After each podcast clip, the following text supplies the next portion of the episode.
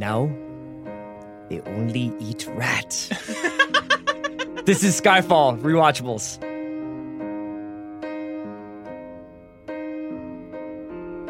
This is the end. Where the hell have you been? Hold your Enjoying death. to ten. 007 reporting for duty. Feel the earth move and then Well, everybody needs a hobby. hear my heart burst. So what's yours? Resurrection. Let the sky fall when it crumbles.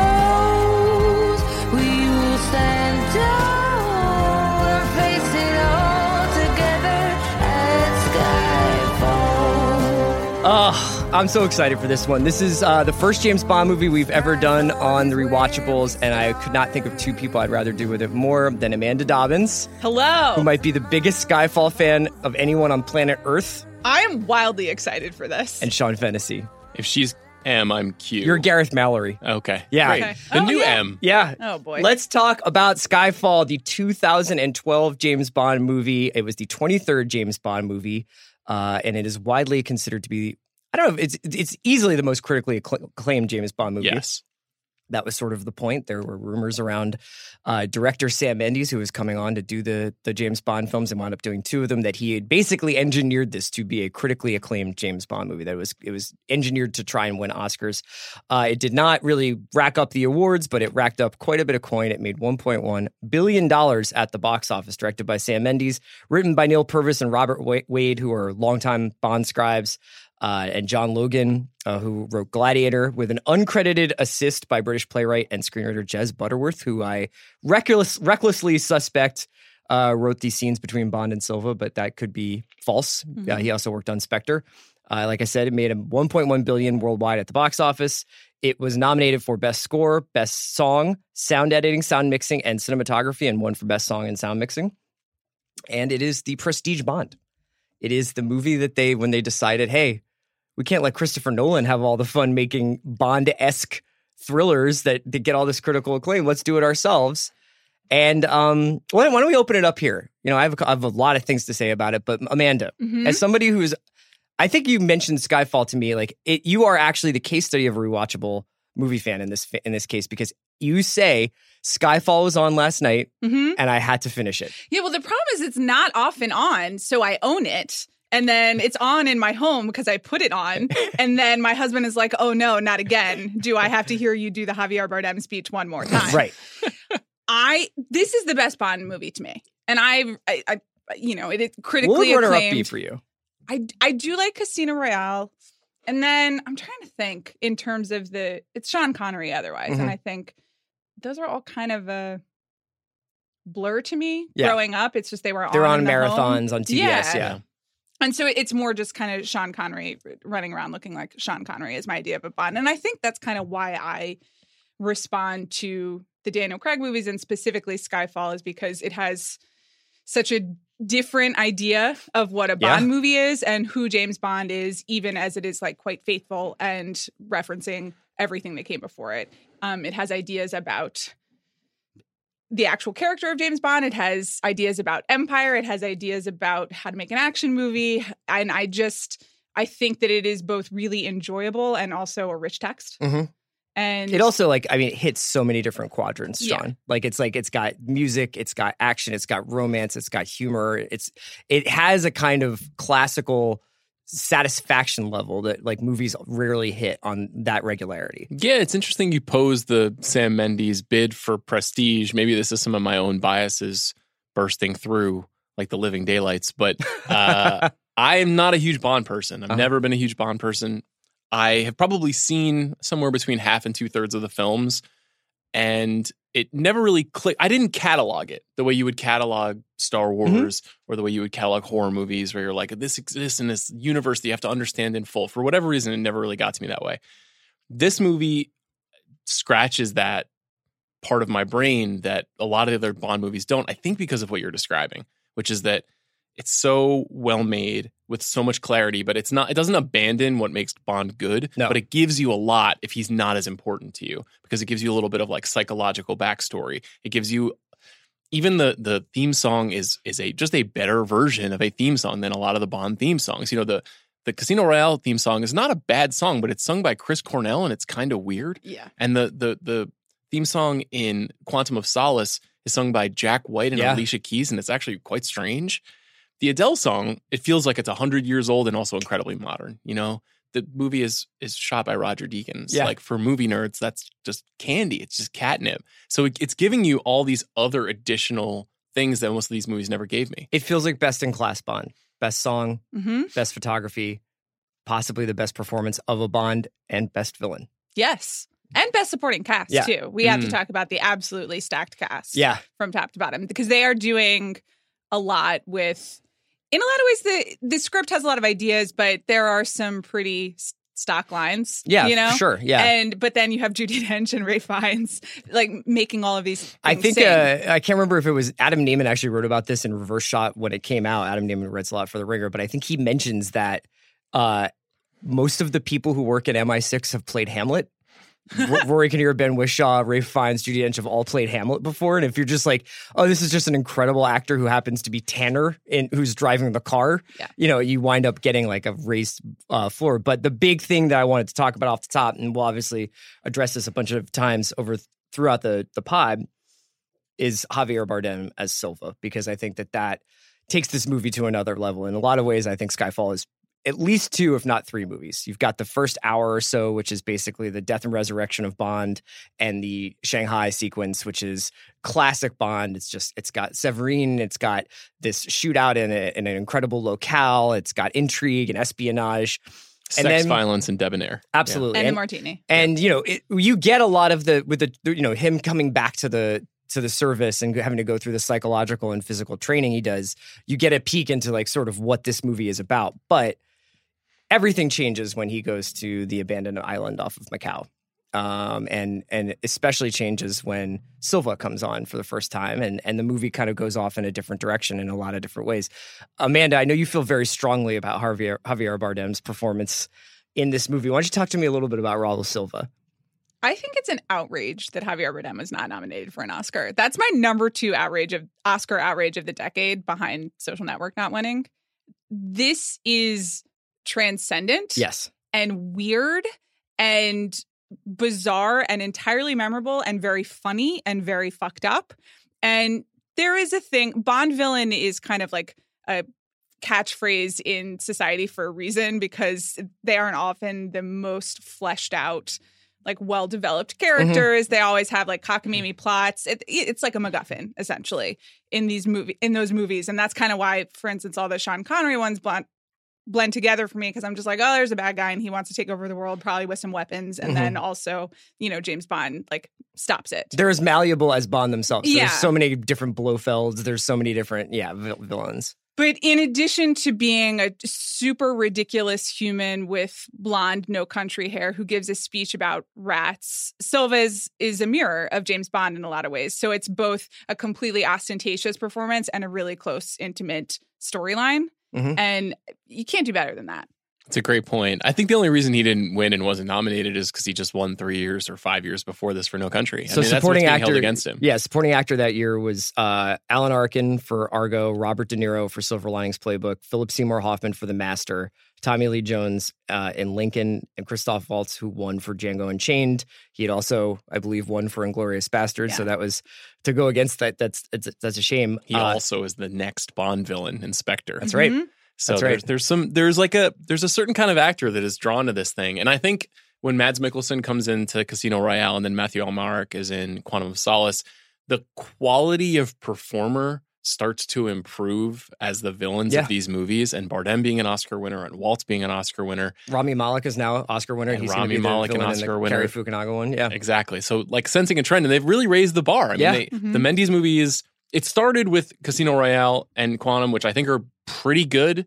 Um, Casino much more so than Quantum, but this movie, and part of it is because of Mendes' theater background. I think confers this air of prestige, this air of importance, and I think when you get good writing, and like we kind of we mentioned Jez Butterworth, but I think John Logan too is really just one of the best screenwriters of the Mhm. 21st century. His credits are amazing. He wrote one of my favorite movies ever, Rango. Um, and he he has also secretly participated in the creation of a lot of movies, and he's very good at this psychological thing that we're talking about here of creating a different kind of stakes in a very familiar format. Yeah. And that's what's so great about the movie. Yeah, so I mean, S- Silva essentially plays Hannibal Lecter meets Julian Assange meets Robert Shaw's blonde Adonis from Rush from Russia with Love. Yeah. And he uh, even has the Jaws esque mouthpiece going on. There's some the nods, Easter eggs for for Bond fans, but he seems to be a creation completely unto his own. Obviously imbued with like the physicality and the homoeroticism and the absolutely shattered. Like he talks about like the cyanide burned away his inside, so it, obviously his heart, but like everything else and. So much of the Silva Bond M triangle is the thing that like I is what I keep responding to. I mean, I love the Shanghai stuff. I love the train shootout. I love the end in Glencoe with like the you know the winterscape on fire. But ultimately, the thing that you keep going back for is this incredibly disturbing mommy drama Mhm. with M being this you know maternal figure to these two men who are essentially two sides of the same coin. We've talked a lot about the script's origins, and but we haven't mentioned that before Skyfall, there was another script Yeah. for the 23rd movie that was written by Peter Morgan, and it that script was too dark apparently and was thrown away. Although it did have, I believe, the basic blueprint of the M character. Uh, as as a stand-in for England and Empire, Yes. uh, doing some possibly questionable things, and then having, I believe it was a, the script was like she had an actual son who then kind of rose up against her. And there are, we can get to this in half-ass internet research, but there is a lot of online scholarship suggesting that that is kind of the case. That that Silva is sort of her adopted son that she Right. abandoned. Yeah, Well, I mean, there's certainly t- shades of it Yeah. anyway, and that basic theme. And so it's both the the mommy and the the son's drama. There is that Empire England aspect of it, which you know Peter Morgan has made that his life's work, and The Crown, and in The Queen, and all of that stuff. And it's really layered and screwed up and fascinating because it works both on that Yeah. super human interpersonal. All of us are in the chapel at the end level, and it works on like a international level. I feel like it's also the ultimate payoff of what starts in the first Craig movie, which is the first time when Vesper turns on him at the end of the film and you start to realize that Bond can feel things. Mhm. And this movie is, you know, it seems highfalutin, but it's really purposeful. Like it's very much about trauma. It's very much about what happened to you when you were a kid, what happened to you at your job, what happened to you, what are the things that happen to you that you can't forget and you can't get away from. yes, And it's true for Silva, it's true for M, it's true for every significant character in the movie. And that's just f- so much to put on a movie like this, but it works so well because you got so many great performers. The writing is so good. It looks so beautiful. Like it never feels forced. And a lot of times when you try to put a big idea inside of a franchise movie, it feels like just like an anvil weighing the thing down. And in this case, it just doesn't feel that way. yeah. I, I mean, it's it, part of it is the performances. Part of it is the fact that they make the uh, surrounding scenes, even though it's like a Macau sex worker and and you know uh, like you know. Ralph Fiennes getting shot and hearing and stuff like that. Like, even though dark stuff happens around Silva and Bond, that seems to be happening almost in a different kind of atmosphere. Mhm. And then the Silva Bond stuff, even down to the entrance of Silva, which we will talk about, I'm sure, being the sustained one take speech that he gives is so different than anything we've ever seen with Bond. You know, when we do rewatchables, I think there's always like an interesting conversation about the choices of the movies and tonally what kind of movies we're talking about. And despite this movie being somewhat dark and and and and really grappling with these ideas about, I mean, the stuff when when Silva and Bond are talking, M is almost explicitly the majesty. It's almost explicitly the crown and this idea of England and what England took from us and what England made us into. And England never lied to me and all this, all these ideas. And then she's fucking quoting Tennyson. I mean, it c- couldn't be any more explicit. But I kind of look forward to that turn every time. I look forward to going to Scotland every time I watch yeah. uh, Skyfall because you got, kind of get to go on that emotional journey every time. I never find it dull. Yeah, I think it's because it's still a Bond movie too. You know, you still get payoff. Yeah. You know, like these movies have to fulfill like a certain kind of not just emotional stakes, but just like um it just has to touch your brain in a way. Mhm. It's like action set piece here, steamy shower scene here, showdown with your villain here. If you get all those things going, but you do them at the highest possible level, then Yeah. it still works and it still it still pays off too to like go to go to Skyfall at the end of the movie to see Albert Finney to have this big shootout. and they happen. booby trap the house. It's not like Yeah. it's not fun. Like Right, they make right, all these right. like There's special a giant helicopter. Yeah. Right. There's a helicopter and a subway train crash in this Yes. movie, along with guys fighting on a train, along with another one. Every single time, I think I actually forget Yeah. one set piece, and I'm like, Mhm. oh yeah, it's this one. And but they're all really engaging, which I think is pretty rare for even for a Bond movie. You know, there's always one or two where you're like, I don't really. You guys tried something here, Yeah. Yeah. and it didn't totally work. Especially the late period ones feel very like rewritten on the fly Yeah. and you know like oh well we just decided to get rid of this storyline so these characters kind of vanish but Skyfall is is like the unfor- is unforgiven to me. It's like it is the reckoning with everything that's come before it. It sets it up for the future if they wanted to go that way. Uh, it's a shame Spectre didn't really fulfill the promise. No, but it's still feature. It's still the kind of movie that features James Bond springboarding off of a Komodo dragon Yes. to get out of a pit. Yeah. like it's still a James Bond movie. You know, it never. The fact that it never gives that up is just what makes it such a unique thing. Right, and they film on location, or at least much of it is on location. They're in Istanbul. They're running on the train. You Yeah. know, sometimes I just want to like see beautiful places. Part of the reason you're excited to get to Skyfall is because of those shots of Scotland, and if, you know when the first band of the Silva Silva's guys, guys, yeah. arrive, and that shot of them just like walking across Incredible. the field, it's Or unbelievably Skyfall beautiful. on fire from afar, Yeah. and helicopter flying over, and all the fir- that first shot when they're they're in that the sort of um you know Asian kingdom and Yeah. like the dragon, and you see it from far away, like that. and the lanterns. Yeah, All of that stuff is just so amazing. it's to look so at. evocative and it's transporting but it also feels very like visceral because all of these sequences wind up having like a very practical lived in feel to them rather than rather than animation essentially um should we get to the categories did you guys have any other like top notes you'd wanted to sound on on skyfall I mean, Daniel Craig is really my my. Oh, yeah, we should talk about Craig. really my entry into these movies in a serious way, and I, I just think he's amazing. And I'm sad that this is going to be the last one. Yeah. I think it's uh, we. It's been said many times like what he brought to the part and how he changed it, and we can talk about that. But um, it's useful to have a legitimately great actor do this stuff. yeah And that just wasn't really true for most of the Bonds. They were great movie performers, but not necessarily great actors. Connery is a great actor, but even at that time in his career, he wasn't he hadn't quite built up all, all of his chops in this way. It was also that was a different kind of thing. I mean, Bond movies were essentially, I think, they were obviously hugely popular and very important in England. But I think that the way we're talking about it, it's like they were kind of viewed, viewed as kind of like B movies yeah. and kind of fun. And sometimes they made the same movie again, or they made another movie with like once with Yeah. Roger Moore and once with Sean Connery. So I think it's it's like kind of like I I love From Russia with Love. I love You Only Live Twice. I love Doctor No. I mean, they're they're all incredibly problematic in their own ways now. but I really love those Connery movies precisely because they're so bite sized in a lot of ways. yeah. Yeah, their stakes are pretty small. Skyfall is Shakespearean, Yeah, essentially, yeah. both in terms of the actual plot and and its scope, and and the type of performance that everyone is bringing to it. And also, I think it's worth noting with Craig, it's like they got two movies to sort of figure out how to make them with Craig. And then Skyfall, he convinces Mendes to do it after Mendes comes and sees him in a play.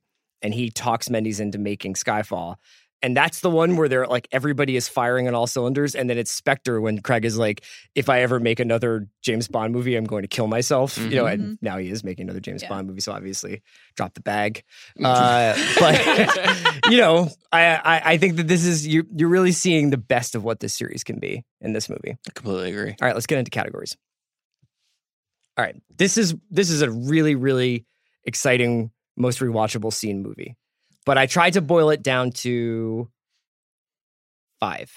okay, Okay, and I tried to be a little bit more like tight about like scene versus sequence, but let's just go through Okay. it. Um, so that be that with that in mind, the Shanghai skyscraper shootout. yeah, Yes. the new MI6 Churchill's Tunnels Bond training scene hmm of like the Mhm. you know And the uh, word word, association. association doing sit ups while Rory Kinnear is trying to explain the state So of the world. you're thinking more sequence. yeah, Okay, not scene. no, I'm not talking because that was like I think that's like Okay. a montage essentially. So I'm putting that together. Because even the even the the this you know the the tower sh- assassination right and there's the fight and then there's the elevator get, getting up. Well, Yeah. that's ha- that have the. Are you talking about Macau? Oh okay so there's Yeah. okay so you're talking about Get both your the get your ch- different parts of China I'm- together, I'm, man. sorry I'm sorry I apologize Yeah. it's okay. um, so the Shanghai skyscraper shootout That's the scene Just I was talking shootout about. with the reveal. I was specifically I'm allowing the MI6 uh in the, the new MI6 introduction to be a scene, even though that is essentially a sequence. Um Silva and Bond meet for the first time. The William Tell scene, the Javier Bardem speech, all that stuff.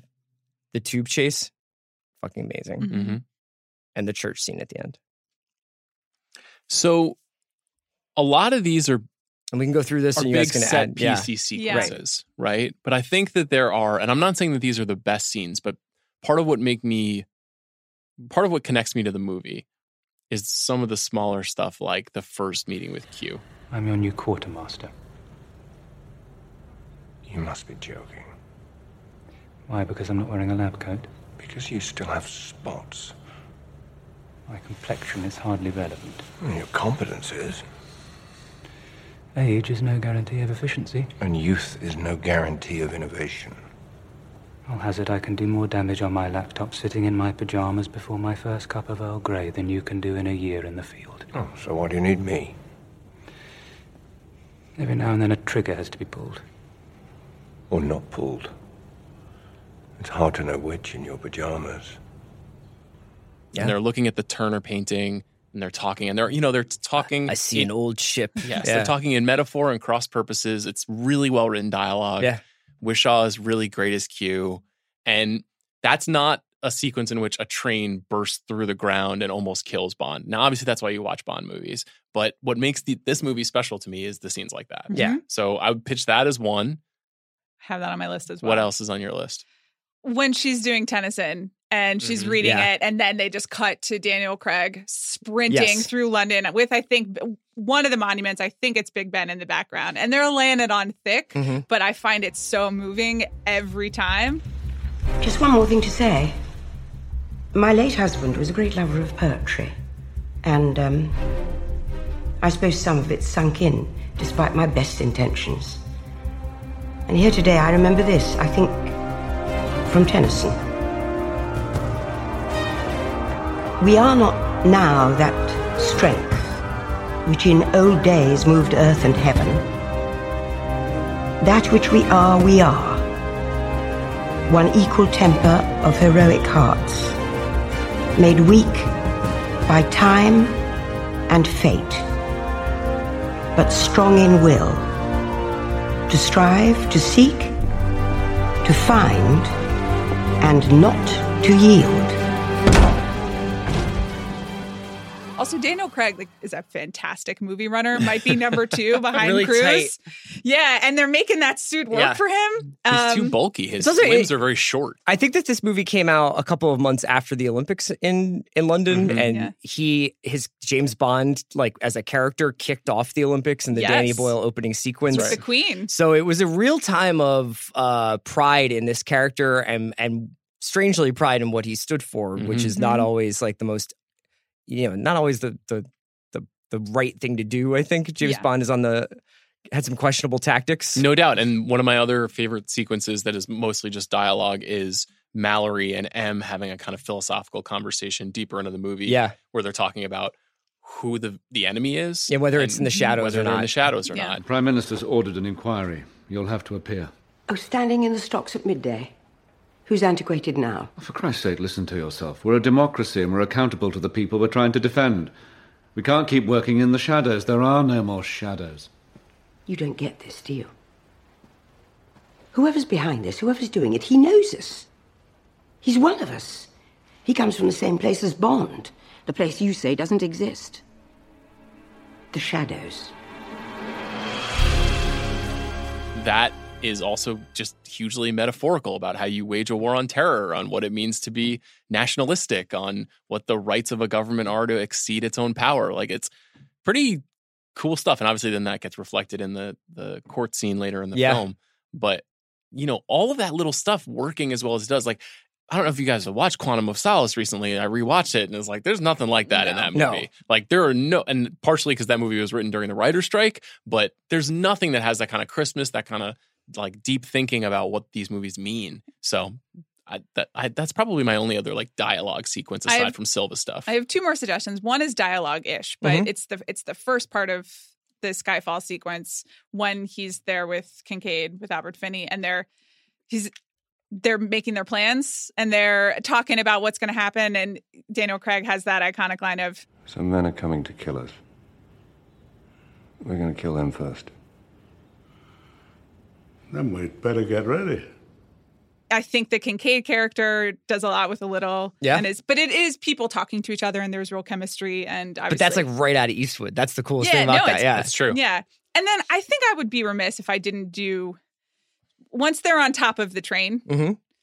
uh, and they're just like fighting each other just on top of a train. I find that pretty uh, accessible as far as action sequences go. yeah. And Like- he gets in the excavator and is like trying to like. and then when he finally jumps down into the train and just like adjusts his his um, sleeve, yeah. that's that's some great James Bond shit. It's- Let's be real. I'm trying to remember the first time I, I watched this movie because that that whole part up until when he gets shot, but even through that whole part, like the whole Istanbul sequence, feels very like typical Bond. It's like Bond in two or three different vehicles, Mhm. assisted by Moneypenny. Well, not we don't know that at that point, but she's they're having great banter. Mhm. Oh, like what was that? And she was like VW Beetles, I I think you know. um, and then it just changes on a dime when when M orders her to take the shot, which is that that kind of I think that's in the trailer, and it it obviously cues the great Adele song, Yes. and it's it's it really is one of the first pivot points of the movie, though. It's so genius though. But the stuff that is the traditional Bond stuff, even in that sequence, that opening scene, when he's riding through Istanbul on that narrow walkway on a motorcycle, Yeah, is just one of those things that's like, it's not logical. You would never take a motorcycle into that space. You'd never pitch a motorcycle chase there. But it's just it's shot so well. It looks so cool. Um, I don't, it's like a it's very high wire act yeah. level of action. Well, the movie is just so good at indulging in cliches. Yeah. I mean, Yeah. like how many fucking car chases have we seen through food markets? Listen, anytime people are running on roofs through Europe, I'm excited. Yes. I just like just do it every time and I am in. So thank you. Um, So what is your what is your pick for this category? I don't. I think this is a category of one. It's just got to be the Silva intro. Yes. Yeah. Yeah, Mommy let's was talk. very there, bad. mommy was very bad scene. let's talk about this a little bit. There are some great scenes where they're great because of where they happen in the story, or they're great because they're so surprising, or they're great because of a piece of camera work, like the Copacabana scene in Goodfellas. Like you wouldn't necessarily remember that, but it's the music and the camera movement and everything else. And then there are scenes that you can tell that the people making the movie know what they've got in their hands. And I don't know what the backstory is for this or who wrote this particular uh, speech or how they staged it or how they decided where they were going to set it, all that stuff. But the fact that he shoots it, that Mendy shoots it the way it is with Deakins, where it's just right behind Bond's shoulder, this guy comes down in an elevator and from about 40 feet away starts talking. They knew what they had. And it's so great that they just let us have it. They don't they don't get in the way. We don't get to see what he looks like until he's sort of arriving at the conclusion of the Rats on the Island story. And he completely fucks this movie up so hard. It is like put me in a tin drum and feed me coconut and then make me become the rat eater.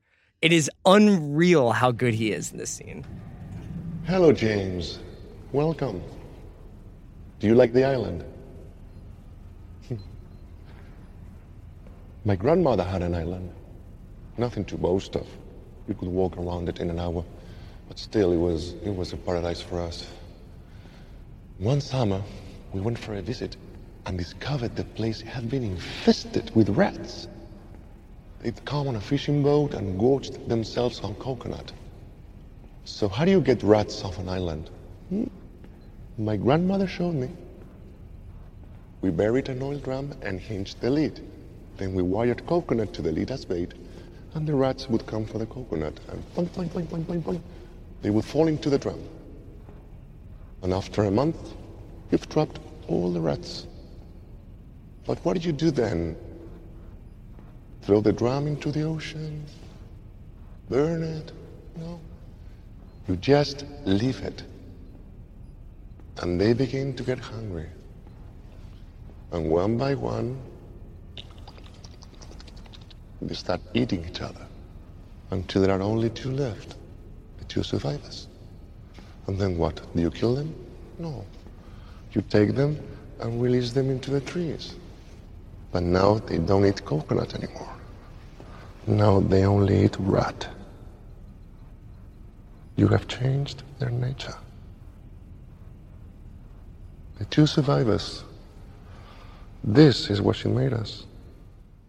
It's also a very good inversion. You know, a lot of times in in James Bond movies, you have to wait until the end for the villain to give their big speech. That's what the movie is leading to, and it became such a cliche that movies like Austin Powers parodied it till no end, and like the explaining the big plot while waiting for the sharks to eat Yes. Bond when he's hanging over some sort of crazy. I'm going to kill you slow, Mr. Yes. Bond. like that that happens right here. Yes. Like in the first act of the movie, basically. It's the end of the first act of the movie, and we get this guy doing this already. And then, you know, Silva is so good and he's such a useful character that he gets to have basically two more of these. Mhm. Yeah. Um, but this one is like it's just playwriting. Like that's what's that's what it is. Like one big long speech metaphor monologue that tells you everything you need to know about the character, right? Like that's the whole But point they of the, the they bit. add the spice of being like, is he sexually attracted to Bond? Sure. Is is there The- some sort of fraternal relationship between yeah. them? Is it brotherhood? Is it is it is it Go something off, Queen. physical? Well, no, I just I, I wonder so much about how this performance came together, and I, you know, I'm very curious what scene they did first, or like Mm. the the moment when Yeah. everyone's like, "Oh, this is what he's doing." Yes. Um, and and I wonder whether it's before this, so they know to just kind of lean in and like let him fly. But yeah, at the same time, the rat speech itself is just like excellent screenwriting. I do wonder whether the unbuttoning is in the script or whether that's just Har- It kind of feels like it's just Javier Bardem is bringing it, Yes. and everyone's just along for the ride. And you even see Daniel Craig like really lights up. He is like more into that than he has been to any Bond girl since Eva Green. Is It is- Javier Bardem is the greatest Bond girl? basically is.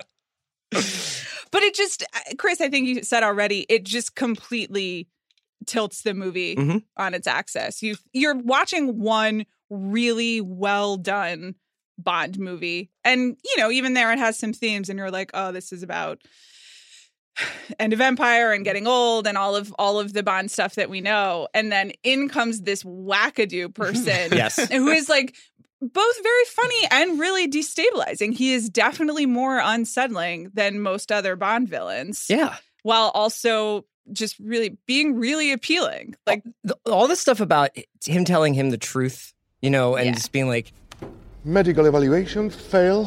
Physical evaluation, fail. Psychological evaluation, alcohol and substance addiction indicated. Oof. Pathological rejection of authority based on unresolved childhood trauma. Subject is not approved for field duty and immediate suspension from service advised. it just What feels so alive with this like Freudian fucked up, like, who are these guys? And the fact that they actually don't, and I, we're going to talk a lot about this, but that they don't dot all the I's and cross all the T's with Silva and M explain like, well, this is exactly what I, she she brushes it aside with one line where she's like, he was my agent in Hong Kong, he got caught hacking the Chinese, and I wanted to have a smooth transition, so Mhm. I basically let him go. Yeah. The other thing that's so interesting about the character is it kind of just sees the future. It's a it's a mo- a lot of Bond movies are about like hacking the world, but not hacking individual people. And Mhm. the idea of James Bond being hacked in real time in 2012, that and that being the highest form of terrorism, the idea of MI6 being infiltrated in this way with this technology is like pretty close to where we are right Mhm. now. The same sort of fears that we have about people having our information and using it to ill-gotten gains is like pretty is not going to expire anytime soon and making that really his primary focus as a villain is kind of fascinating because obviously he's motivated by revenge and this kind of you know like you guys are saying both this freudian and shakespearean tale of i have to kill my mom and i have to kill everybody who loves my mom but beyond that there's just like a technocracy aspect to the story that is different from you know mads mikkelsen is going to torture you until you tell him the code so that he can get money. Right. like the, most of these movies are about just getting money and getting power and then this is something different. How much of this is also the the setting and the fact that like they found this i mean it's based on an island off of nagasaki actually but it is they shot it in macau but the idea that this guy scared everyone off of an island with a fake Mhm. chemical leak and now they're in this weird it seems almost like french colonial abandoned post-industrial island and so this whole thing is happening in this faded ghost town right. Which in a lot of ways parallels what Bond is doing for the first 20 or 30 Mhm. minutes of the movie because he also like quote dies and it is enjoying death and gets to do the weird Oh, scorpion we didn't talk about the scorpion Love the scene. scorpion scene. That's oh, it's so good. That's a great one. It's not I- a full scene. I have some nitpicks. Uh, Sure. yeah. I'm Yeah. not buying it.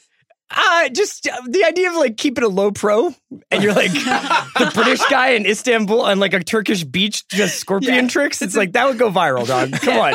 It's a great point. It's really valid. But you know, I Sick scorpion trick at Turkish bar. Like and subscribe. Dude, perfect. Presents James Braun. Yeah. I think the chive grabs that one. Okay. Yeah. Oh my god. In 2012, yes. Okay, but uh, you know, aside from that, the Silva character is mirroring the Bond character in so many ways, and it's just and it and it is both like a there but for the grace of God go I, but also just kind of gives you an entirely different perspective on who these guys are and Yeah. what their lives are like and you know, to what ends are they doing whatever they're doing because ultimately you know, Silva has some mommy issues, but is just like a lone wolf operating to his ends. And you could say the same thing Sure. about James Bond or any of those operatives. Sure. Um, let's talk a little bit about do we want to talk a little bit about the tube chase? Do we need to break down any of these scenes, the tube chase and the church scene? Amanda's been saying something to me recently on a couple shows we've done, which is like, I don't totally understand action. Explain like good action movie making to me. And I've been thinking about it and I don't really have good answers. Um, I, I think that most of the James Bond movies are not the version of action that I like. And even Sam Mendes movies, and I think that there's like a whole team of people that work on Bond movies that Mhm. design these sequences. And they have to, they don't necessarily have to keep topping themselves, but they have to keep reaching the same well, it, it, they do. Mhm. They are sort of at this point. I think they do have Mission Impossible itis, where they're like, "Shit, we have to like if he's gonna hang on to a bottom of a helicopter in this one, Right. what are we gonna do next?" And I felt like that started with Brosnan. I feel like the Brosnan movies were the first time where I was like, oh, they're trying to like also turn him into an Olympic athlete Right. in, in some way. And I think that the action sequences in this movie are good, but mostly because of how they look, not because of the sense that they make. Um, I think it's a really good shootout at the end. Mhm. I think if you like look at the choreography of the way that the shootout is cut, it's pretty coherent. Sometimes sequences like that in dark places sure. at Oh, night okay. with Yeah. a lot of The mechanics of it don't make any it's sense, It's really yeah. hard to make people understand what's happening in a sequence. But I don't know that it's like I, to me, the gold standard is the Mission Impossible movies on this stuff right now, where they are simultaneously mega wow, hold your breath, Tom Cruise jumps out of a plane stuff, but also hand to hand combat is as good as in any movie that you can find. So they're not like the very best, Mhm. but they're good enough that you are constantly engaged. They're pro- Right. they're usually better when they're chases as opposed to fights. The one exception is one of the scenes that you mentioned, which is the shadow fight in the tower yes, which is unbelievable. Yes. which is some of the most beautiful fight it's sequence just shooting Deakins I've on ever seen. one Yeah. thousand. I mean, it, it With the jellyfish projections in the background and the shadow. Yeah, no, it's amazing. that stuff is that's why that should be that should be in the National Gallery. That's Yeah. so good. What? Tell me about what you why you think you like these action sequences more than the I- standard. I think I used the word accessible already, but they're really legible to me. At some point, I realized that like action sequence sequences are just a film language, like anything else. And Chris, you will uh, appreciate this. I think Sean and I talked about Spider Verse and animated movies Uh-huh. at great length, and my breakthrough was just like I don't know how to watch these. Like they Mhm. just don't scan to me. I don't speak the language. sure. And I think it's a similar ish thing for some action movies like I, that I just it this sounds really simple but my brain doesn't always know where to look or Mhm. it kind of wanders but there is something that is grounded about most of the bond things right like I understand they're they're on a train and they're punching each other and they're running and trying to avoid a subway train Mhm. There is something that I, I don't really have to worry about the the camera angles. They just they're pretty. Mm.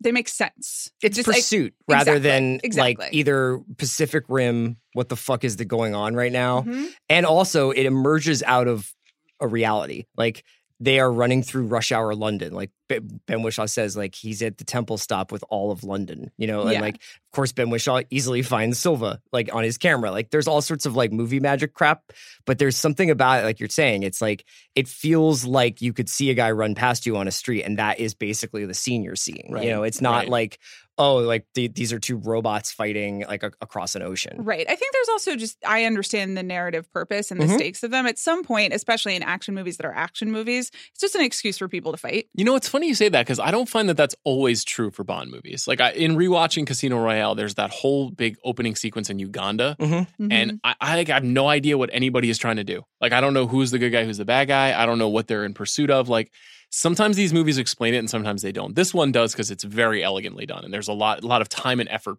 and thought put behind why.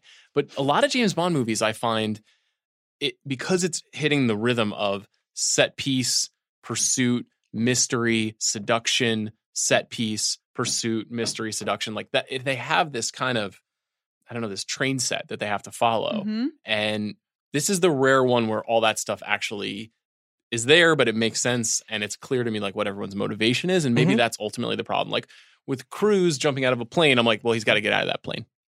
When somebody's being chased, I'm like, well, what does that person have and why? And why is this important? And who is that? And will they be back in the movie? Are they going to die right now? A lot of times, the person that is being chased is like gets shot by Bond.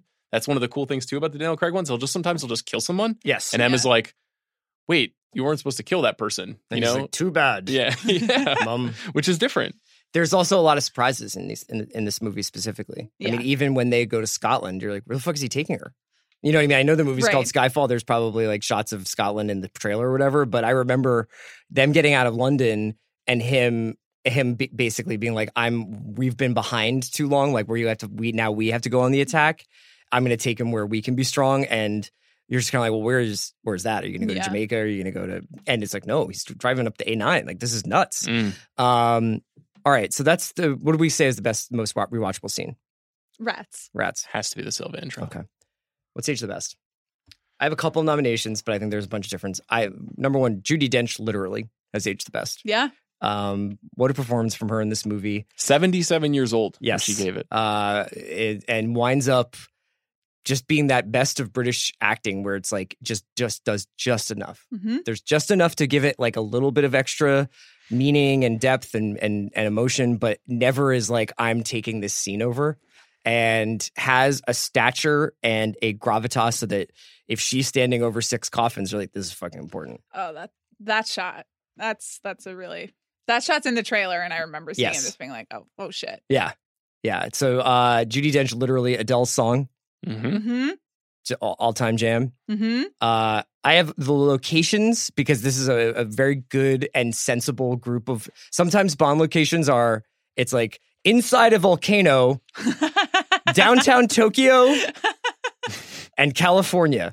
right. You know, there's like movies where you're just like, how the fuck did you even get there? This is like, sure, Istanbul, London. It's very London centric. I Mhm. feel like a lot of these movies are not as London centric. No, this Yeah, this th- well, felt this very is- like board of tourism. Yeah, yeah. Well, it's also, I mean, that's the major theme of the movie. Yes. Yeah. Uh, Also, I guess one thing we didn't say about it that feels important to that in particular is this was the 50th anniversary of the Bond movies, and there Mhm. was this all of this kind of hubbub that the Broccoli family put around that announcement. So I wonder if that was part of the thinking in designing the movie was like, let's m- remind people that this is about a British spy who's from Scotland. Yes. That that Mhm. was that's really the origin of this, and so the movie you know, begins Yeah. here and ends here. And it that the the scene where I one of my favorite Dench moments is when they he's he's on the run with her and he, and she's just like they come to the garage and she's like if you expect me to I'm not going to spend the night here and he's just like no and he opens it up and the Aston Martin's there yeah. And she's like oh so this isn't ostentatious at all you know like uh, what else is aged the best Waning Empire. Just still waning stay still waning, waiting. Related British government, like not knowing what to do, Yeah. and just a bunch of ministers being like, "I'd like to talk some more to you." Brexit, James Yeah. Brexit. Yeah. Yeah. Um, movies about middle-aged men being washed up and confronting their life, just very on trend for 2019. Yeah. Who can relate? Yeah. Um, the cast, as I just think, Yeah.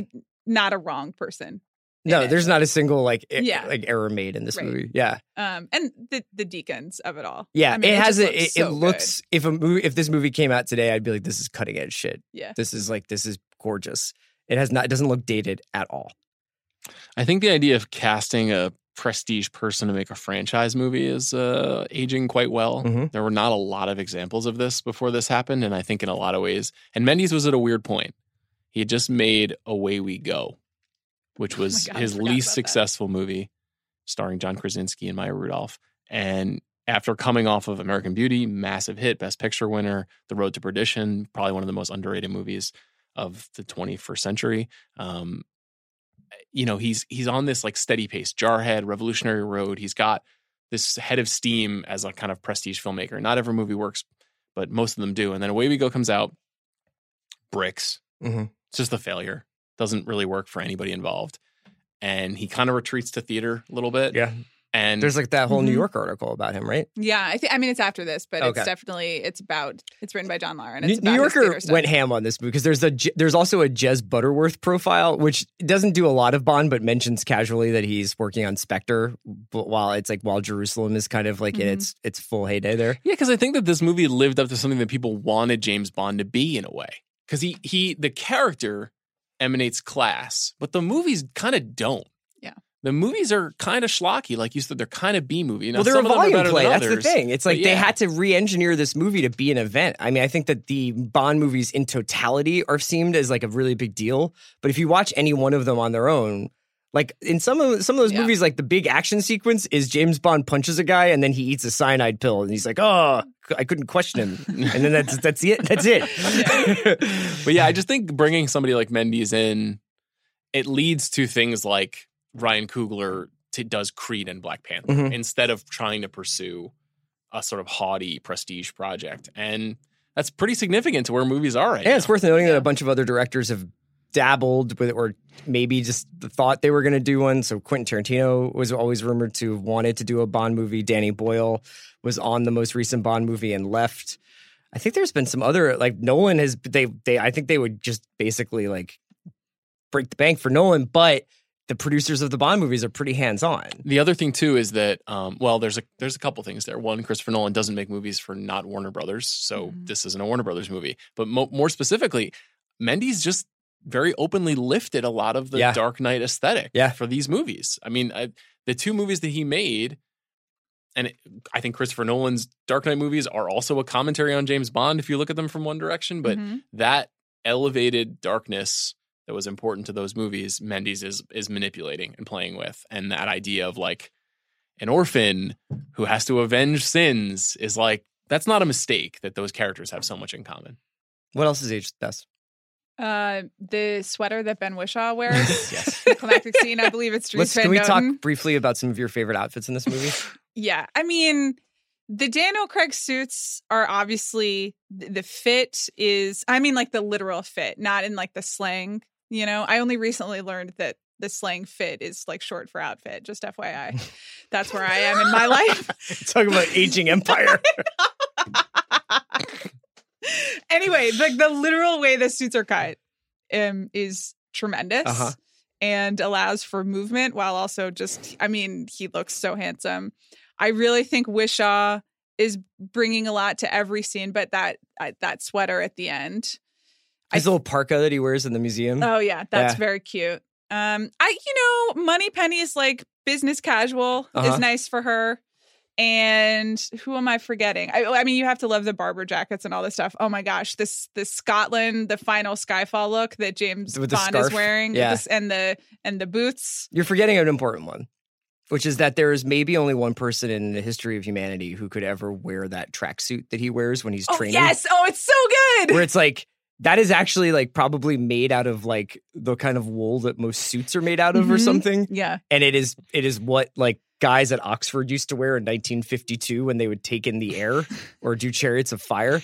And he's just in 2012 rocking that with like low top Adidas with no performance boosters or there's no like air technology. He's just like, this is how Rod Laver trained and it's how I will train. I couldn't agree with this more. I, I, you're probably aware that fashion sweatpants are making have made a comeback. But they make you But look like they you're look terrible. Yeah. Everyone needs to watch this movie. Your sweatpants should fit the way that Daniel Craig's sweatpants fit in the Yes, MI6 you bunker. shouldn't look like you work in the Ad Astra moon base. Yes.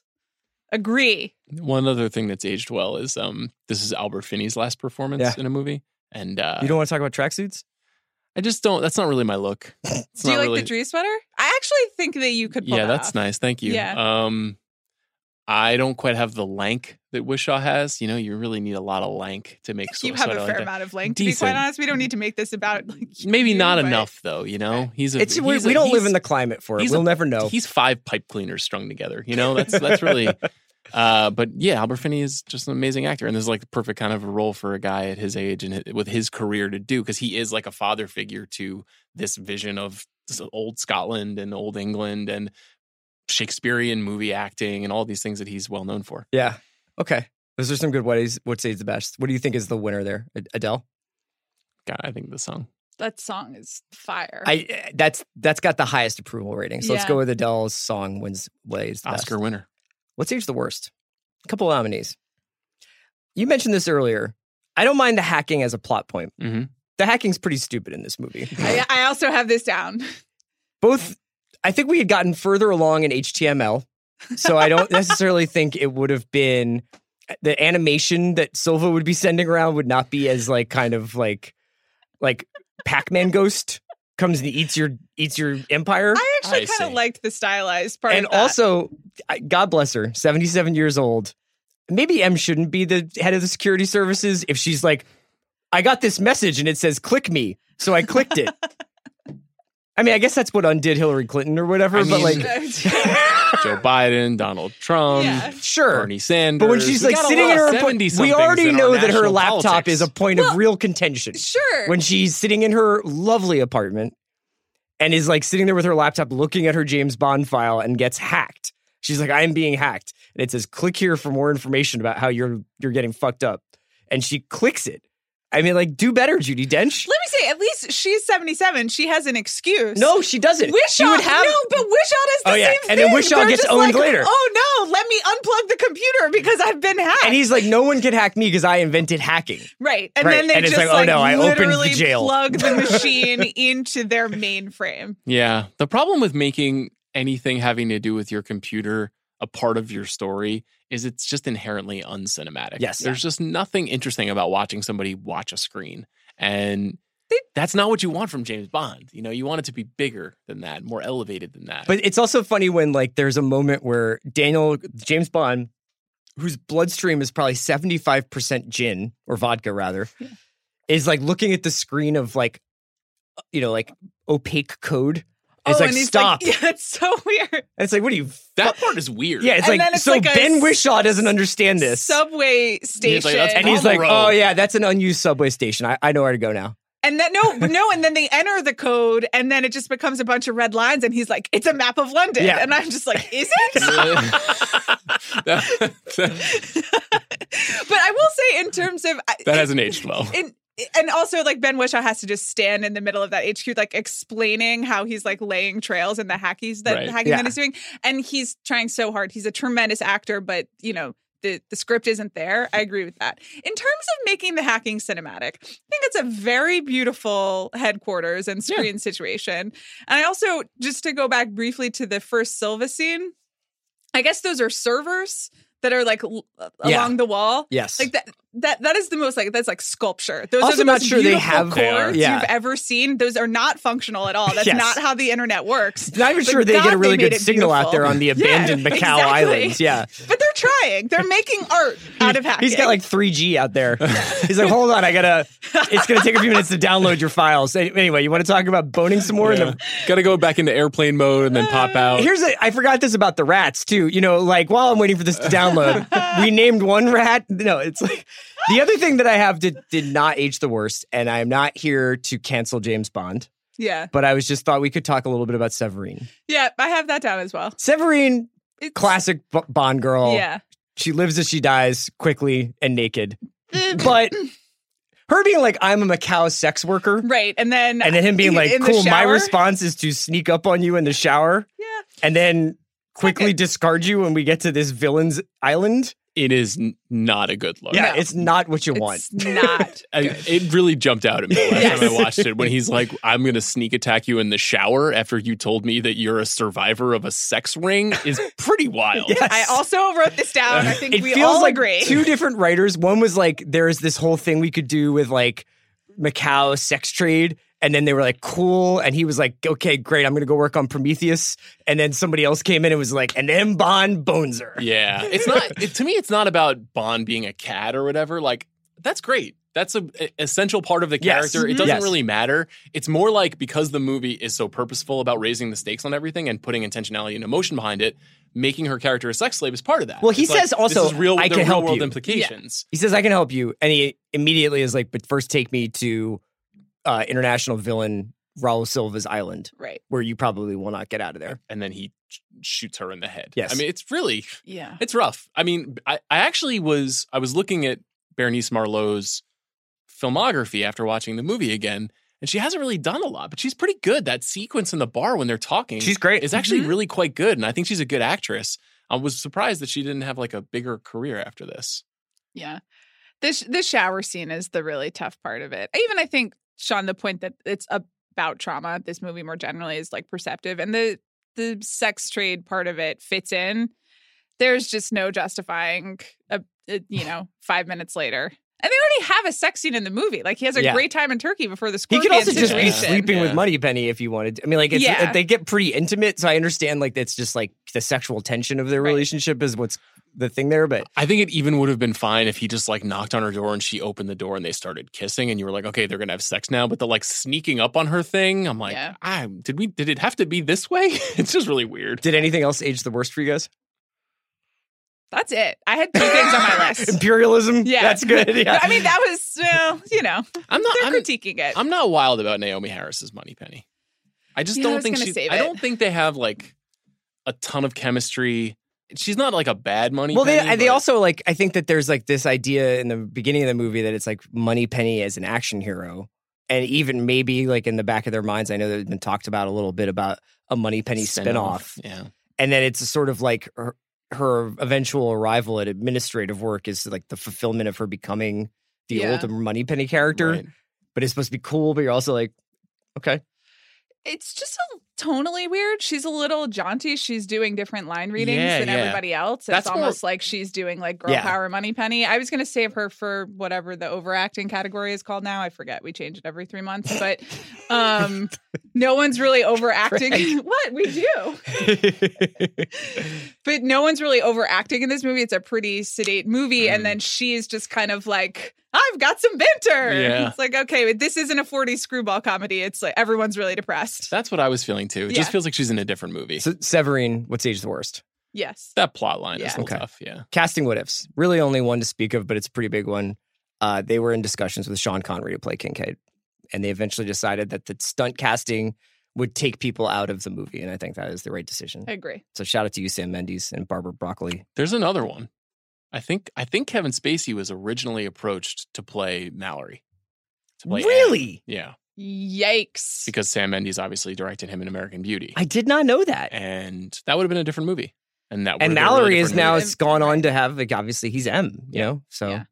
I love having Ralph Fiennes. God, in he there. is fucking good. He's just tremendous. But he's he is the thing that Judi Dench is not. We're, this is a sedate movie, and I think everybody is operating at a fairly mild level. But Ralph Fiennes loves to chew. He loves to chew on the scenery, and he's chewing on the scenery in every Mhm. scene. You Mhm. know, he's not afraid to be like this big hunk of script that I can bite into. No, he's And- just like, Yeah. well, buggered. Yeah, you exactly. But that's good. I don't. I, do you think the Connery thing would have been distracting? yes. yes. I also haven't seen Sean Connery in 15 years, so I don't know like what's Right. how, how he's doing. It And just I, makes it. I don't think anybody wants to see like old fading Sean Connery just for five seconds. Still alive. The Yeah. man is still alive. Yes. It's just it. It's also. He goes to Wimbledon, right? Uh, I don't, don't know if I've seen him there in a little while. I don't think he's been in public for a few years. Yeah. Okay. But it's just kind of, and I mean this in the kindest way possible, but having Sean Connery in there is sort of like the Marvel inter- interconnecting universe of it all. Yeah, And yeah. James Bond movies are not that, for better and for worse. I have a much. I have a lot of questions to ask you about this. Yes. As somebody, but when, when we get Yeah, to internet okay. research, I have a lot of questions to ask you about the universe. So, uh, Amanda mentioned it's not a casting what if, but it is a behind the scenes what if. Is released the Peter Morgan cut. Released the Peter Morgan cut. Though, I, listen, as a as a disciple of Peter Morgan, Yes. there's a lot of Peter Morgan in this movie. Yeah. Even I'm like, with all respect to everyone who I know definitely put a lot of work into this, but in the DNA and in the ideas, it just is, is of a piece. It's a cool work. situation though, where you get. It, it does sound like just reading the making ofs and the read. I mean, everybody sort of sings from the same same hymn book, but people seem to be like, it really is collaborative and it really is trying to make the best Bond movie. And it's a bunch of people coming. It's not like I wrote my version of Bond and they fucked it up. Mhm. You know, it's like people trying different things. Uh, let's do the Dion Waiters Award for over uh, for doing the m- most with the least. It's the Heat Check Award.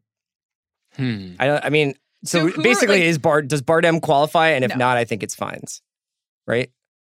Yeah, I mean, but you could also make a case for uh, Finney and Whishaw. I would go Whishaw there. Where would you go? I like Whishaw too. Yeah, I think he's a good reinvention for Q. Okay. And Q is historically older than Bond, right? right? So I think the idea of making him younger was kind of a novel thing. And he's also like everybody in this movie is basically overqualified Mhm. for the Oh, movie. f- f- hell Um, yeah. And Whishaw is definitely among them. And Okay. this is right when he's starring on that show, The Hour, that BBC show. Which is a tremendous show. great show. Yeah. Release Um, season three of The Hour. Did they shoot it and not put it out? No, but I mean, make it. Release the release Snyder it. cut of season three of The Yeah, Hour. How okay, about that? great. Okay, Dion Waiters Award goes to Ben Whishaw. Congratulations, Ben. Uh, Apex Mountain Is it Daniel Craig's Apex Mountain? I I, think it would is. argue yes. opens the Olympics, stars in a one billion dollar James Bond movie that is considered the best James Bond movie ever. Now, Has he done enough with it? Amanda and I have seen a movie called Knives Out. He's pretty great in Knives Out. It's not quite the same level of Yeah, but uh, objectively, objectively, it's not the same amount of power. It's just him using his power to just do Southern accents in Mhm. every movie he can for the next decade. Which respect to my man, married Rachel Weisz, and was just like, now I only speak in a Virginia accent. Right. Okay, go with That's it. But in terms of actually having power, I think it has to be Skyfall. Yeah. Daniel Craig, Apex Mountain, Sam Mendes. I would probably say this was an earlier point for Mendes, like coming out of American Beauty, doing Jarhead. I think he was like kind of a bigger deal then. I think it's um, it's right after American Beauty. Yeah. He does Road to Perdition, and that American Beauty made like four hundred million dollars. Yes. that's cr- pretty crazy to think about, and won all the all the Oscars. I don't particularly remember seven years ago Javier Bardem it being like now it's Javier Bardem's time. Any more so than it was in 2007 when he did No Country for Old Men. So it, it's hard for me to say this is like his apex mountain. I almost feel like this was like him being like, I can still do this if I want to. Yeah. I think you have to say objectively that after he wins the Oscar for No Country, That's it. that's his Apex Mountain. I definitely agree with that. I'm just looking at what he did. Yeah, I mean, this is a this is an interesting run. He's goes No Country for Old Men, Vicky Cristina Barcelona, very good Woody Allen movie. We're not allowed to talk about anymore. We're allowed Um, to talk about it. It's good. Inarritu's Biutiful, which was kind of kind of roasted Mhm. upon release. He was in uh, Eat, Pray, Love. Yeah. You guys remember that? He's the guy at the end, right? Uh, yeah, Felipe. I've never seen And uh, Good for her. and then Skyfall, and then To the Wonder, and then The Counselor, which is the greatest performance in the history of movies. I mean, actually, that's his apex mountain. That is the apex mountain of all apex mountains. it's pretty much that's pretty much it for him. I really enjoyed him in Mother. He's Oh, great yeah, I in forgot Mother. about that. Javier Bardem, great career. He's tremendous. Yeah. Just also married to Penelope Cruz. Shout Yeah, out to him. He's just wonderful. Okay, so let me. uh Oh, actually, let's do Joey Pants first. The Joey Pants Award. I was trying to think of a British character actor to rename this after for this particular go around of the Joey Pants Award Okay. for the that guy who's just in everything. A lot of people here. Rory Kinnear yes. in pretty much every good television show to come out of England last. Year. Should we call years. this like the Denholm Elliott Award? Yeah, sure. Okay. That's good. The Denholm Elliott Award. Helen McCrory, who goes on to play Polly Shelby in Peaky Blinders, plays the minister Hmm. who's questioning Judi Dench. Nicholas Woodeson, who uh, is doing word association with with Bond in the psychological evaluation, is in everything. yeah. Uh, I guess Albert Finney, sort of, because he's behind the beard. You're like, who's that guy? Who's that guy? Uh, any other that guys? Uh, O- Ola Rapace, Noomi Rapace's ex-husband, who plays Patrice, Oh, who was murdered. That's him. Yeah, Noomi. Really? yeah. He gets tossed off a building. He's like Yeah, a very well-known actor in Sweden. Is he? Yeah. Okay. Just dropping some s- Ola. Swedish film takes. What do you got, Amanda? Anybody else? No, I think we covered him. Okay. I think this has to be Helen McCrory. I do, I do too. It's such, and she doesn't even Good actually get a straight up close up, Yeah. but like you hear But her voice like- and you're like, it's Polly. I think to most human beings, the pick would be Rory Kinnear. Yes, Sure. Becau- but you guys, the Anglophiles that you guys are, you're like deeply familiar with Rory Kinnear's work. I, I, I am. I mean, like I've seen like several shows that star Rory Kinnear. But I think most humans would be like, oh, that guy who fucked the pig on Black Mirror that yes, one time. I would Oh, recommend yeah. if anybody wants to watch a really great Rory Kinnear show, they look up Southcliffe. It's a very, very excellent Okay. show. All right, let's crack my back for this one. The Linda Partridge "Don't Call Me Lady" award for overacting. That's who it is? Yeah. now? it is. We changed it from This is what I'm saying. It went from Saul Rubinek, Yeah, well, no. Ruffalo to Rubinek, and now it's They knew Robbie. yes, and just Right. stab me in the heart, and now Yeah. it's Julianne Moore in Magnolia. Okay. Don't call me lady. Is this Bardem? No. No. I already I already I'm giving this name a Harris. Mm.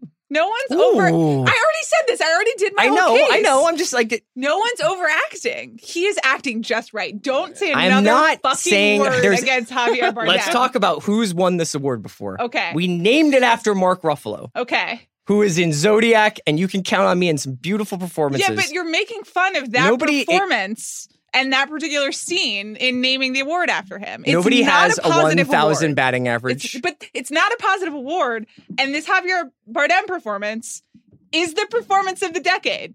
How about we give it to the boat captain, who sticks his head in and is like, "We should push off," and then he goes away.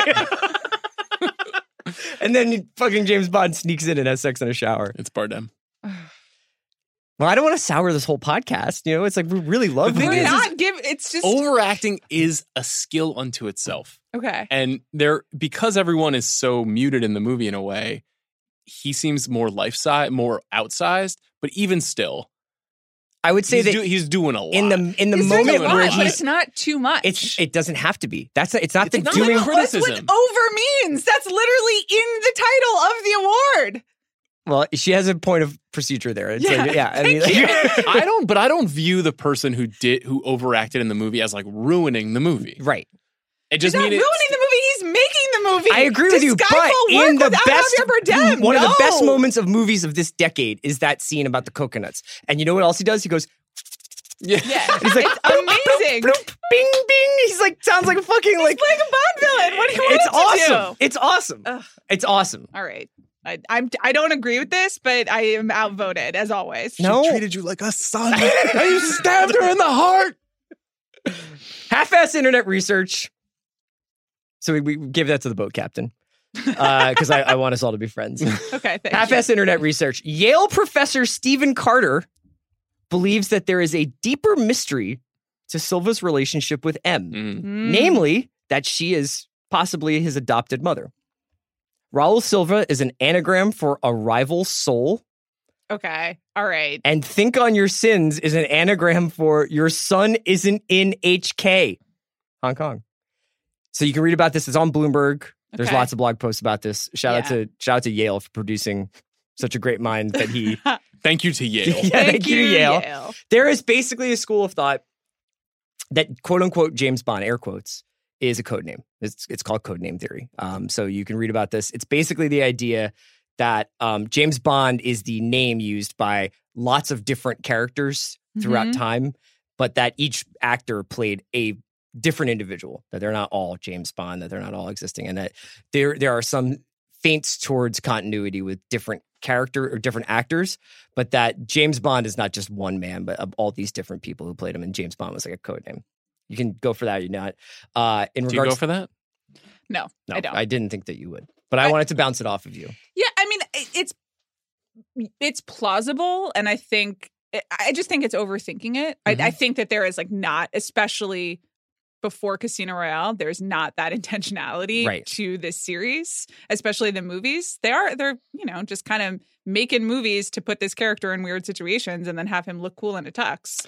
Yeah, it's tricky, right? Because I think on the one hand, our best heroes, Superman or James Bond, don't expire. They're always they're always there for us to be heroic. That's like part of the appeal of the hero figure.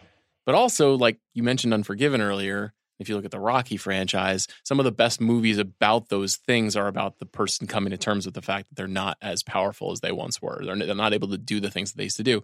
The genius of this movie is is that it's both. Yeah. Yeah. You know, you get to have the there's only one James Bond, and every actor that has played him is basically playing the same person. But also, that person's getting older, and life is harder, and they have a lot of problems. Right.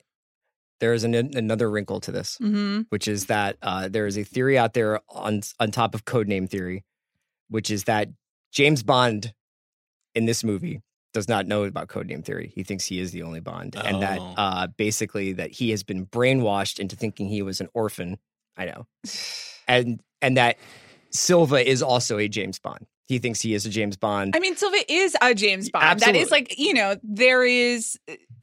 Why do we have to make everything so literal? and not only that, with this this franchise in particular, where so many of these movies were made during a time when they would just be like, Well, we brought back at the same actor who used to play this guy five year five movies ago, but he decided he'd do one more movie. But what do we do about the dead wife from the other movie? And it's Right. like, eh, don't worry about it. We used to just not worry about this stuff. Yeah. And that I'm- was that I- was the appeal of it. Or we Chris and I did. You there's a reason that you're not a James Bond nerd, and that's because you're sitting there making all of the spreadsheets Yeah. and you're just like, what about the glove what does and all Her the Majesty's stones? Secret Service mean and to?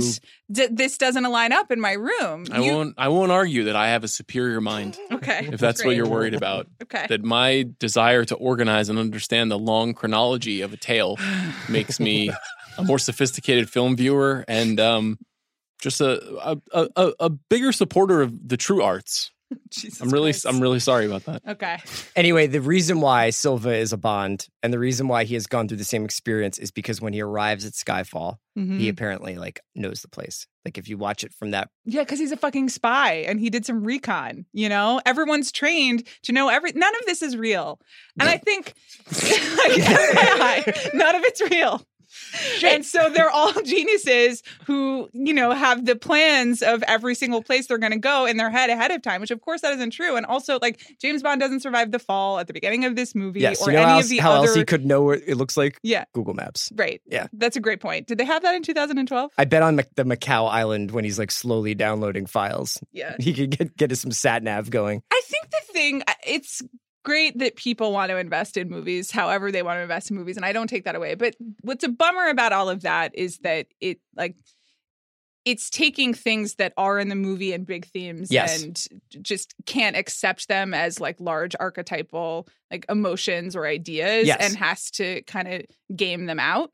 Let me ask you this: Would you like some continuity in these movies? Would you like to feel like the three or four movies you watch after Skyfall? I mean, they'll probably replace Bond. We can get to that, Yeah. but would you like to feel like there is one story being told over several movies, and then maybe they reset it when they get a different actor? No, because if that's the case, then Skyfall is the last Bond movie. Like this, this is the logical end to the franchise, Mhm. and it. I don't think they'll make another movie as good as this one with Craig at least. with Craig, at least, because it is.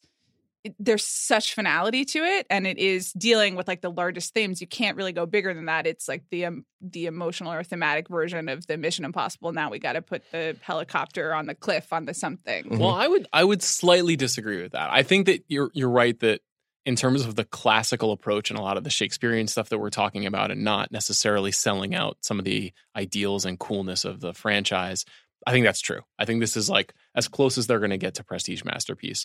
On the other hand, this is like a this is a franchise that very rarely takes risks Mhm. and they have a real formulaic approach to their movies. Now, this movie is thematically deep, but structurally it is still pretty similar. And I wonder if someone like Cary Fukunaga, who's directing the next Mhm. movie, who is a formally dynamic, I would say, Oh, is going to try to break some things apart. Is going to try to do something new. Now, the Broccoli family, as you mentioned, Chris, very controlling. Yes. This is very important to them. This is what they do. Well, this is what it- they it's, make. A, it's an interesting tension between like director and producer. The producer's like, this is my family's heirloom. So, like, Mhm. if you're like Danny Boyle and you want to do a Me Too Bond or whatever it is that you want to do, like, that doesn't work for us if we want to keep making Bonds movies in 10 years. Yeah. We want sustainability. So, uh, I just wanted to bounce that theory off of you. I wanted to see what you thought of like the idea of like a unifying theory of Bond or that there's like something like there's some conspiracy theory within this movie. I just think it's too hard with one person to do the unifying theory and then keep making movies and taking chances and Yeah. trying new things. And I, I, I don't think that at least Daniel Craig will have another movie as good as Skyfall. But I would like to for them to keep making Bond movies. Dream big. I'm I'm okay actually for them to just like keep making trying to I make good 1000% agree movies. I cannot wait for the for Bond 25. Right.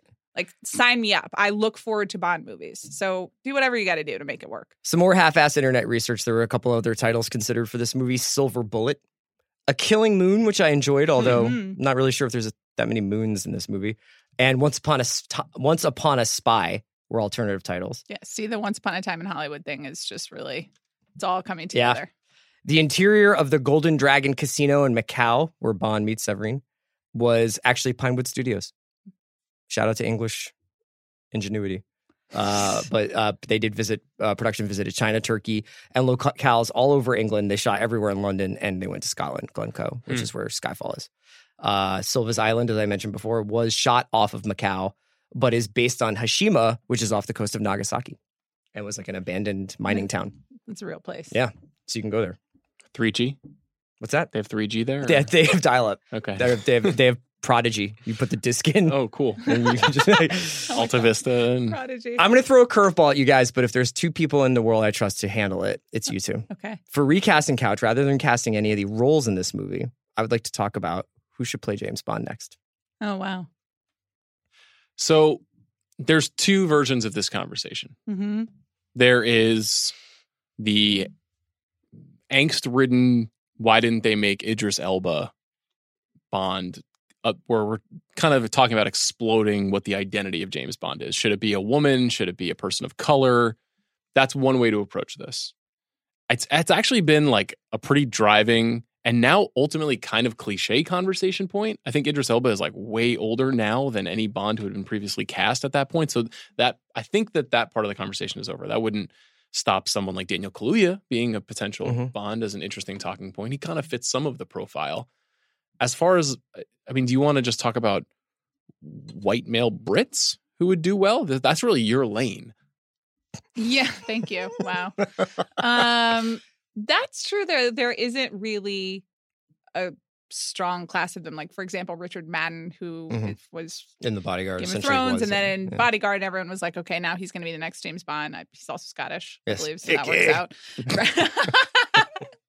uh, I I I don't think that uh, James Madden is right for the- Richard Madden. I'm sorry Richard Madden yeah what's James Madden is that I think the- you're just saying James Bond and Richard Madden together. Okay, thank you. Steve Madden is the shoe company. Anyway, Richard Madden is not my particular pick for James Bond because I think he's a little he's a little wooden, as evidenced by Chris just screaming Vicky a lot.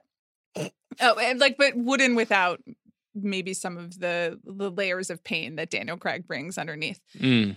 Um, That's the and that's the the Yeah. difficulty of this is following up with a person who is as handsome and appealing and different enough from the archetype, but also a good actor. You need Yeah. all those things. You need to be sexy. Need to be cool. Need to look good with a gun. And the other thing that's tough is that all of the 30 something British actors who are working are already in Marvel or other franchise movies. So I don't know who there is. I, I mean, like, I would like Tom Hardy to play James Bond. I, I he, he won't take the fucking mask off. Yeah, even even tough. when I he's in mean- Peaky Blinders and he's got a giant beard, like he just won't be the kind of movie star version Mhm. of himself, which he essentially is in Inception. Mm-hmm. That he never did that. I also think if you were going to go way out of the box, Kano, who is a grime MC who's in this show Top Boy, is fucking awesome. And I weirdly feel like he could just be like the kind of Bond you've never seen before. But Mhm. you know, I don't know. I don't know what the Broccoli's are going to do. I mean, going back to the Just no Cumberbatch. That's all I'm saying. no Cumberbatch, but No, going no, no. going back to the outside of the box suggestions. I, I don't know. I the should a woman be Bond thing. I like I don't need to put on my feminism hat right now. And I just saw Charlie's Angels, which is such a depressing example of what happens when they try to market these things to women and suddenly you Mhm. have the world's worst soundtrack and everything is like written by the skim and is really dumbed down and i don't want that for james bond at all But emily blunt that's the one. I, I mean, no, I'm just an Emily Blunt fan. Obviously, she's great in action movies. She has the charisma. She is British. I, I I'm curious. She seems like she is engaged with the idea of English mythology already with Mary Poppins. She's also got edge. Yeah. You know, like in Edge of Tomorrow, pardon the pun, she's the biggest badass and you buy it. She was in Sicario, yeah. Yeah. yeah. It's like she has credibility in that space. And if if if they wanted to make that choice and cast a woman, which I don't think they're gonna do because I think James Bond is inherently a very conservative property. Yes. Um, but if they did, she would be tremendous. Do you guys have any recasting couch things like from the actual Skyfall that you wanted to mention? Um, I wish they would have brought uh, Rubinek in as M. I think that would have been the best way to, you know, maybe. Were you bummed out there was no Felix Leiter in this movie? Sometimes they really like they they shoehorn Felix in, and you're just like, there's no reason. That's for it. Jeffrey Wright's character, right? Um, I don't really get that character if I'm being honest. Yeah. He's like kind of. He's a often the guy who picks Bond up at the airport when he comes to America. Yeah. Yeah, but this movie doesn't care about America at all, which is kind of one of what's the best parts refreshing about about it. it. Good Yeah. point. Leave us on the side of Yeah, the road. no special relationship here. Um, picking nits. We talked a lot about the hacking. Mm-hmm. I just want to mention that in early in this film, Mm-hmm. Bond has sex with a woman in Turkey Yeah. by the beach, hmm Yeah. and then the next shot is he is wearing khakis in bed, and I think that's weird. I think is- that's weird to that's be. same I guess. energy. I guess that's like your go bag, like in case shit goes wrong. Yeah. You have your khakis on already. But I just don't. You, you have like wild sex on a beach in Turkey, Mm-hmm. and then you're like, hut. I'm gonna get a Heineken and put on some khakis, So you're you what you would have preferred and that then shot get back in bed. So you your preference for that shot is Bond with his cock out, post coitally, indulging in a, in a beverage. Wouldn't that be more realistic? Well, this is the the traumatic Bond, so it would have been. More, But why is he wearing traumatic. pants? Who has ever put on khakis after sex and gotten back in bed? They're not in bed. The bed is just kind of like lounging. She is also dressed. She's not. She is at least wearing a wrap. She is wearing it's like Okay. a pink, like kind of like cover up robe I mean, in- situation. when there's Let's, no, let's make this personal. Okay. So you, oh great, Chris Ryan has sex. a human man has sex. you started this. I was ready for it. Okay. I'm not running from this fight. This is important. Uh, after sex, Uh huh. You get up. You, uh, I don't know. You I make myself a giant turkey sandwich, and I go to the mirror and I say, "You're the best." what does everybody do? They want to have a cigarette. You can't smoke anymore. Maybe you vape, but you're not supposed to But do you- that. Do you just? Do you just? so you put on khakis? but it's What do people do? You lie in a post-coital bliss. And maybe you go to the you get a water and you're just like God, and you put on your boxers. Maybe Are you just like Maybe he doesn't have. flopping around, just showing the remnants of it all? I understand. Maybe in the he's cont- not wearing boxers. Let me just throw that out there. Maybe Well, he's just that's khakis, even- nothing he else. strikes me as a no underwear. guy. Yeah, So, So- no underwear khakis. I, what? That's weird. That's weird, and it's not practical if he feels like he's I've going to done it. have to be on the run. No underwear khakis. I've done it. In what possible context? Next time it happens, I'll let you know. Don't. Do me a favor. Don't keep it. Okay. uh, other nitpicks. Well, we got our breakout. other other nitpicks, I guess, would be like I mentioned before. Uh, I I just don't think that if you're pretending to be dead, you uh, entertain an entire bar by doing scorpion tricks. Okay. I think it's a good call. I think you a gotta keep a low profile. Yeah, but I mean that's also he can't keep a low profile. He is still James Bond and he feels he both quote feels a sense of duty but also wants to be special and wants to be loved by mommy as well and so that is Mm. showing like even Right. as he's quote enjoying vacation he has to be doing daring things and getting uh, attention for them. Other nitpicking nits, I would just be really fucking mad if they sold my apartment. Yeah. Yeah. I'd be like, wait, what? That was And they foul. sold and I was like, how about too. you, how about Yeah. you take care of this yourself then? I Yeah. gotta go get my shit. That was foul. Who got the money for that? Her Majesty. Yeah. Any other picking nits? Yeah, I have a couple. Uh, it takes three to four months for hackers to decode one list of agents. I think at the timeline situation. That's very stupid. Yeah, three to four months. This is a real Mission Impossible did a it- better thing to me. And it's also Not close. the to list yeah. of NATO agents being on one hard drive, even in 2012. Yeah. We're doing or better even than just that. being a list. yeah. um, The hackers using YouTube. They're literally posting the reveals Yeah. on YouTube. yeah. Maybe they would do that. I buy it. That's what I'd do if I was an international hacker driven mad by a cyanide capsule Okay. in my head. yeah. you just upload vlogs. My vlogs would be sick. It's Okay. Sean Fennessey coming to you live from Macau. Like and subscribe. Here's my hacker vlog. Guys, what's up with them? Right? That's right. Okay, I got a few more. Just you naked with I, khakis know, I was on. like, now all I can think about is he's just wearing khakis. So it's really unfortunate. Okay, moving on. The scene when they're um, Bond and M are on their way to Skyfall, and they're getting support from Q and and Gareth yeah, and Yeah. Gareth, and Tanner. and then Mallory and Mallory Yeah. walks in. But so Q's doing like the top secret. We're laying a breadcrumb trail. It's unofficial. No one can know. Like in the middle of headquarters on the giant screen On the computer that just got hacked. with the lights on. yes, on the computer that just let everyone out of jail. It's it's not in like the most top secret. I agree. Okay. And then this is about um at the Skyfall scene when Daniel Craig, when James Bond uh goes underwater and is Mhm. fighting the guy under the water. Can you strangle a guy with your knee?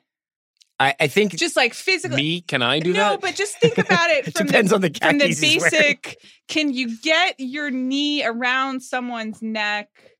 Yes. I think so. Really? Based on what little UFC I have watched. Yes. Okay.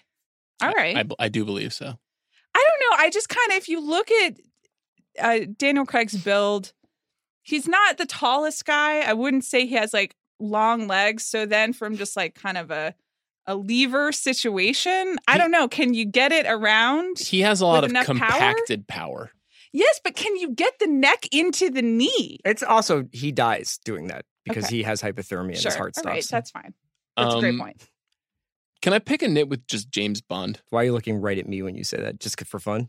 Or do you think this is something that I believe in? I'm just I'm I'm still getting over what all the things you said about what you do after sex. Um, I, Both I of you. so James Bond um is an international secretive operative hmm Who He- tells everybody his name? who's always saying his name and who's always dressed impeccably and is incredibly handsome and sleeping with strangers all the time.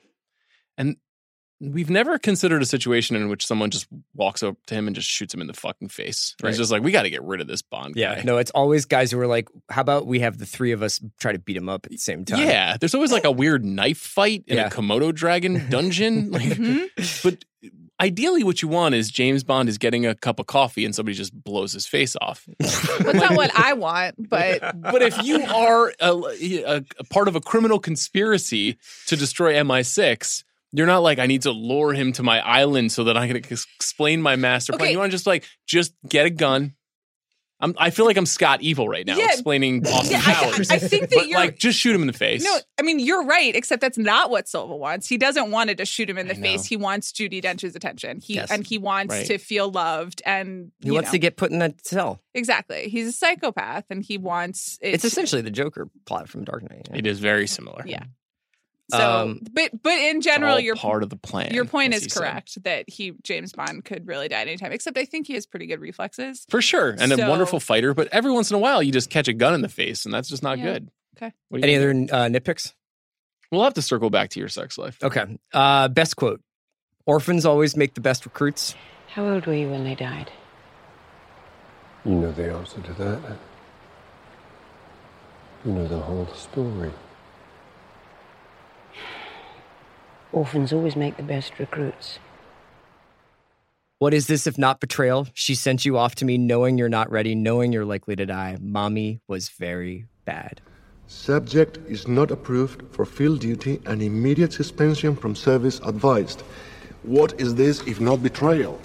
she sent you off to me knowing you're not ready, knowing you would likely die. Mommy was very bad. I did basically like all the coconut stuff, but the line where it's like you take them and release them into the trees, but now they don't eat coconut anymore. Now they only eat rat. You have changed their nature. The two survivors. This is what she made us. So that's fucking top great. shelf, baby. Yeah, Uh, that's Shakespeare. and I also just love when Q says to Mallory, uh, "But uh, what if the PM finds out?" Well, no. Excellent thinking. Get him isolated. Send him on the A9. It's the direct route. You can monitor his progress more accurately and confirm it with the traffic cameras. But uh, what if the PM finds out? And then we're all buggered. Carry on. Best quotes. I mean, you mentioned earlier some men are coming to kill us. We're going to kill them first. Yeah. It's a great one. Yeah, I mean, mommy was very bad. Is, Yeah, mommy was very bad. mommy was very bad. so good. Really good.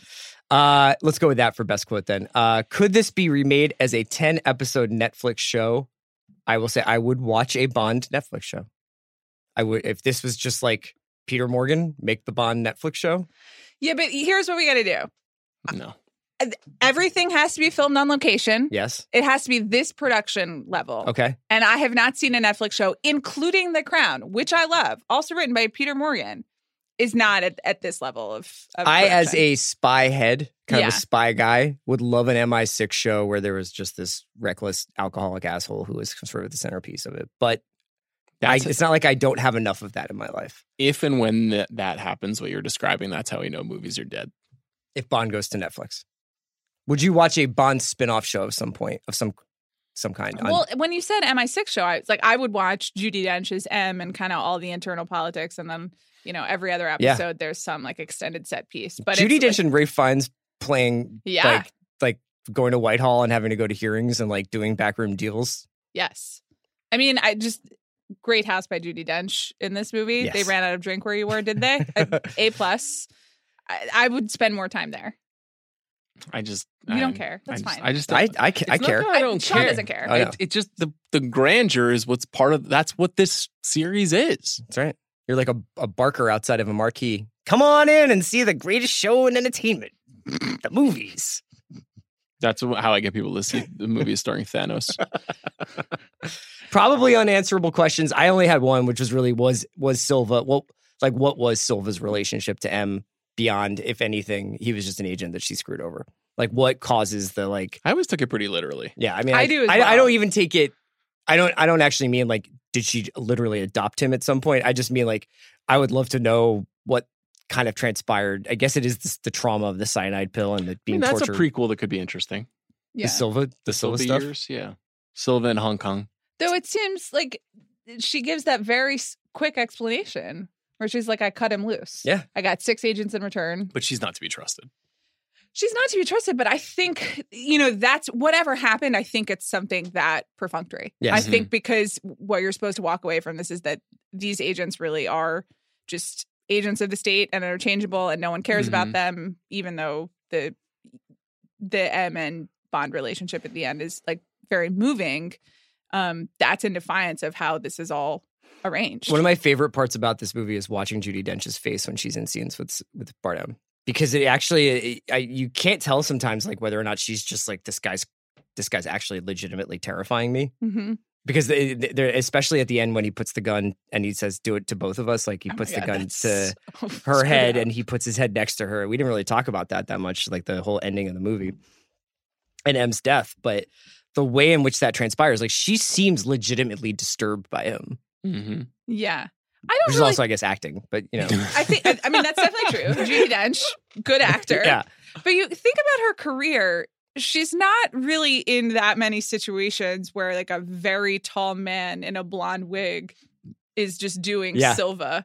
And then uh, there's, or even that there's a gun to her head. What's really exciting about the Skyfall sequence is like Judi Dench is kind of doing some action Yeah. scenes, at least for Judi Dench. And I, I would expect it was a new situation for her. yeah. I don't know. I read that this is the most screen time by far that M ever had in a movie. in Yes. all the James Mhm. Bond movies, which is interesting too. The idea of letting her really be the co-star of the movie. Who won the movie? Barbara Broccoli? I, I think it really resets Sam Mendes' career.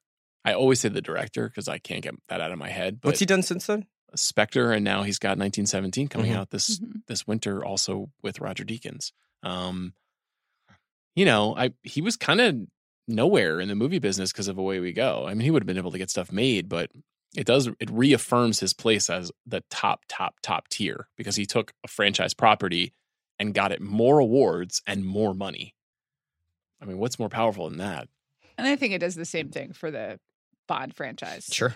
And certainly, I guess James Bond wins then. yeah, rejuvenates it and makes it people really excited about it again and and reminds people of the possibility inherent in it. Yeah. So that everyone is still excited about all of these movies, despite the fact that it's like we're coming up on the 25th Bond movie and people are super overloaded with franchises and spy stuff. Shared and- universes and all that. right yeah. and also obviously like brexit and the everything it's an it's an old conservative character Mhm. but skyfall manages to address all of those issues at once I it, it's weird. It's like you. I don't think it's the same movie without Bardem. You know, it, I don't think it works if it's Geoffrey Rush or you know Johnny Depp or or I guess somebody who hasn't been canceled might be nice. Uh, like I'm trying to think of like Woody Allen.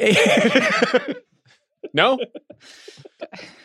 actor X. You you're know, right. Louis C.K. The replacement actor there, uh, just wearing khakis, hanging out. You know, I just don't think that they do you as guys are out of control I don't we're think- never doing these on a friday afternoon again I don't think that y- you get the same movie without Bardem, but I still think Mendes won the movie. okay What do you think? You think Bardem? Um, no i think i think the broccoli family the, the james bond the franchise I like that. I'm convinced on The filmmakers. On, Yeah. yeah. no, no, I, I think J- James Bond, like James Bond, continuing as a powerful force in our lives as moviegoers, is that's a that feels right. You deserve a sandwich and a Heine- cold Heineken. Yeah, well, you know, I'm wearing khakis right now, so you can imagine how excited I am. For Amanda Dobbins and Sean Fennessey, I'm Chris Ryan. This has been The Rewatchables.